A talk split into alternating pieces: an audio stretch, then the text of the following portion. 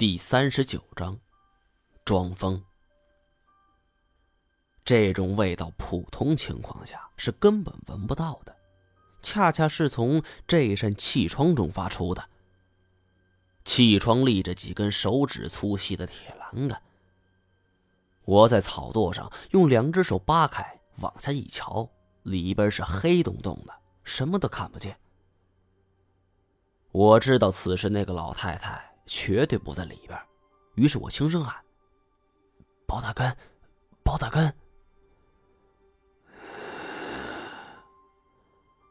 在我呼唤了数声后，里边终于传来了一声轻轻的叹息。包大根，我知道你说的一定是真的，对不对？那天到底发生了什么？你你告诉我。草垛虚软，吃不住力气。我现在姿势十分难受啊，再加上这股难闻的味道，顿感胃里是翻江倒海，差点就给吐了出来。你是什么人？黑暗的房间中传来了细若蚊呐的声音。若不是周围如此安静，我险些听不见声音。但就是这声音，燃起了我的希望。看来我没猜错，这个包大根没有疯。我，是是文邪派来的。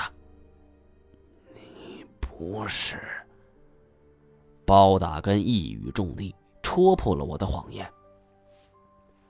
我呆愣在原地，不知道该回答什么。这个包大根，他傻了十七年，因为我一句话，他才开口。我现在想的是。必须得约定一个时间面谈，但是包大根现在跟狗一样被人拴着，动弹不了，而且房间里这味道也刺鼻的很，该怎么办呢？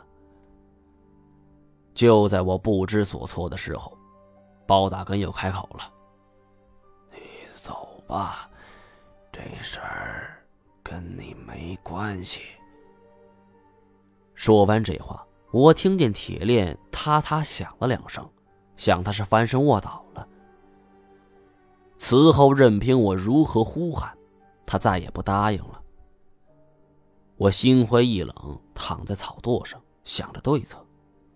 一低头却看见了哑巴，他正警惕的凝望四周，似乎在替我把风。我忽然想，这哑巴的身份是什么？他为什么会来找我？为什么要带我来见包大根呢？他为什么不像包家人一样拦着我呢？我觉得想要解开这一系列谜团，这个哑巴是至关重要的第一步。我马上跳了下去，拎着哑巴往人少的偏僻处走去。转眼间，我们便来到一处沼泽，这里的蒿草足有半人来高。我招了招手。示意哑巴和我一起蹲下，然后随手捡了一块石头，在泥地上写字儿。你认识字吗？哑巴看了我写了这几个字儿，抬起头冲我点了点头。我很激动，只要有办法沟通，我就能解开哑巴身上，甚至是包大根身上的秘密。你跟包大根什么关系？哑巴左右观瞧，也捡起一块石头。写着他是我爸，我是愕然一惊。谢里阳口中十七年前那个孩子已经如此大了，而且是一标准帅哥。可惜老天爷似乎有意捉弄。据哑巴自己说，小时候发了一场高烧，本来医治也很及时，可家里没钱，奶奶就随便给他弄了一个偏方，不但发烧没治好，反而……把他医成了一个哑巴，我感慨良多，思索一番后，抚平了泥地上的字儿，又重新写了几个字儿。你父亲没有疯，对吗？哑巴也写道：“说从他懂事的时候，他就知道他没疯。为什么要一直装疯？为了守住秘密。我爸说这事说出去。”会引来很大的麻烦。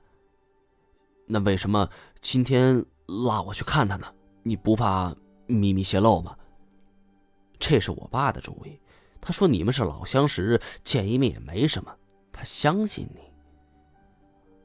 老相识，我茫然了。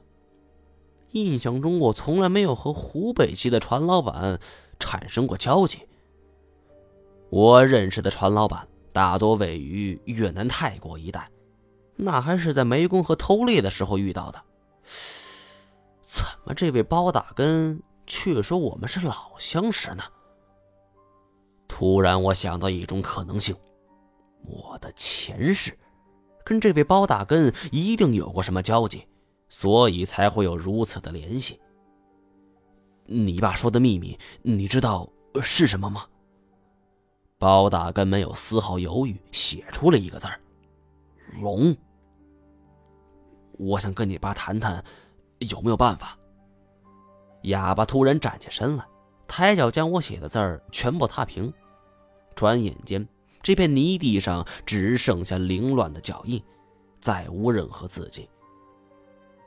他冲我招了招手，我跟在身后。穿过沼泽地，是一片繁茂的芦苇荡。繁茂到什么地步呢？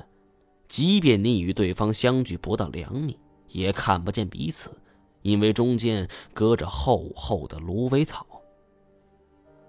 在这片芦苇荡里。我丝毫不敢放松警惕，生怕这个带路的哑巴一下子没了踪影，到时候我非得迷路了。捕杀动物是一把好手，在这种芦苇荡中寻路，我还从没试过。